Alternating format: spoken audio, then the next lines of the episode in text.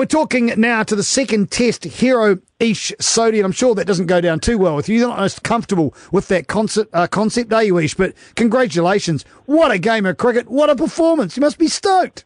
Yeah, like, I'm pretty rapt, eh? Pretty rapt that we get across the line and get a series win. You know, obviously, watching that first test match from afar, um, the boys getting up and winning a great test match, it would have been a shame if we had gone to a draw and then not had a third decider. You've gone to You've gone to great pains to say it's not about you, it's about the team and what you can do for the team.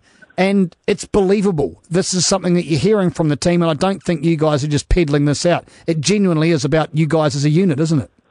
Oh, definitely. You know, I think it's led by the, the senior players in the group. You know, the likes of Kane and Trent and Tim. They kind of lead that lead by example in that regard. And obviously BJ as well. You know, they're really selfless cricketers, and they want to do the best by the team. And I think that kind of finds its way through through the rest of the order, and and, and that's the the way that we can kind of move our game forward and, and probably put our best performances up if we play by that.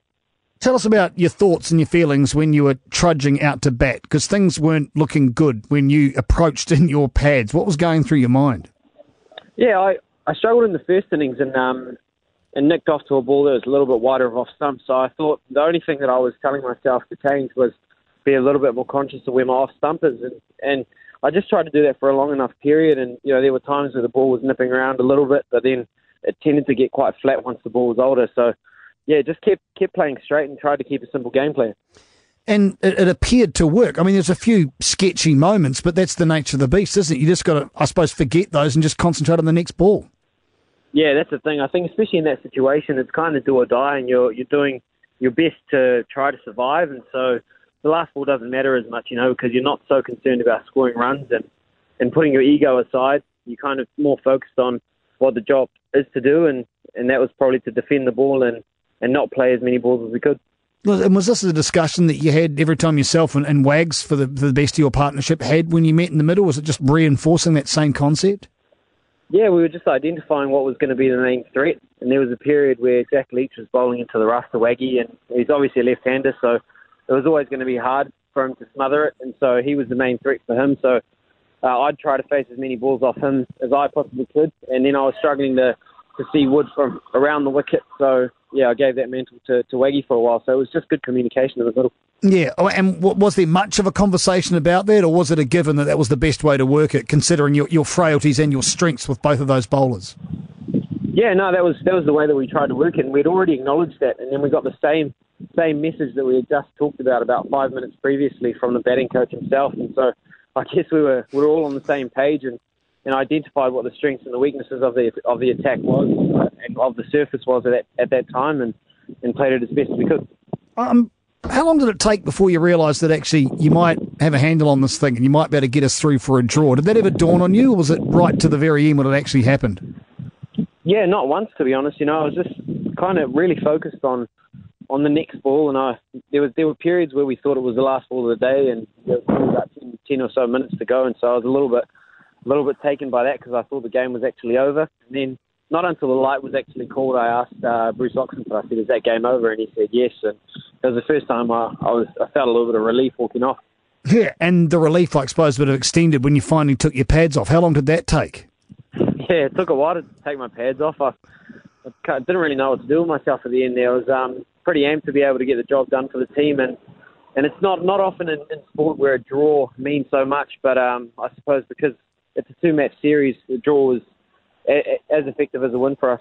And look, Kane made mention of it, uh, and, and, and so did Joe Root about the importance of Test cricket, and I'm presuming you're going to replicate exactly that. Wouldn't it be nice if we had a little more than just the, the token few games? Yeah, definitely. You know, it's been, I guess, the way the schedule was was made this last year. We only had four Test matches, and I'm pretty sure most of the boys are pretty keen to play some more. And I think um, I haven't really looked too too far into detail into the schedule, but I think there is more Test cricket scheduled for the next year or so, and so. So hopefully that's uh, they find a good balance between the white ball and the red ball.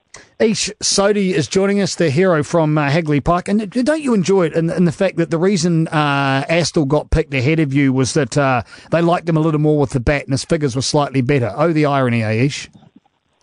Oh, well, you know, I, just, I want to to contribute, you know, and I suppose I hadn't played a test match for so long.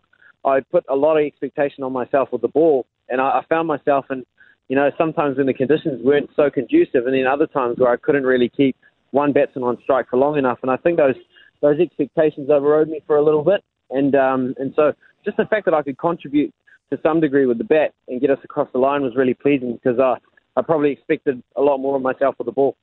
Did you get a lot of congratulations from the, the top order who have probably saved a few blushes with their um, pretty average first couple of sessions in that day, saying thanks for saving our bacon? Because it could have been a very different story if that hadn't have been, right, Ish?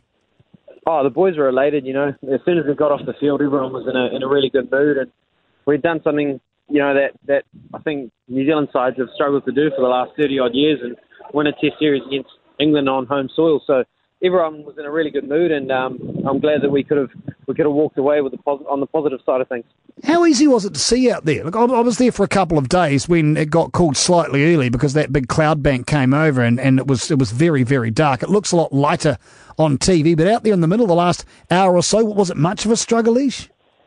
Uh, well, there, there wasn't too much cloud uh, like there was the day before, and so the ball was ball was relatively new, majority of my innings, so it was a little bit easier to see than the older ball at 80 overs old. So um, didn't struggle too much seeing the ball, but definitely struggled to pick it up from around the wicket more so than over the wicket. But I, I think that's just because I haven't haven't faced a lot of it over the last wee while. What does this do for your confidence as an international cricketer?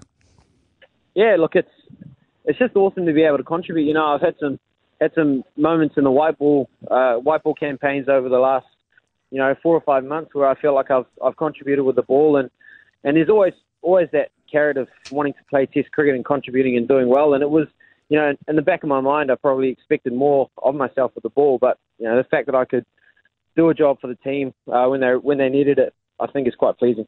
Uh, much pain this morning because you got hit a few times. Well, what's the uh, what's the body looking like? What's the carcass looking like? A bit bruised and broken.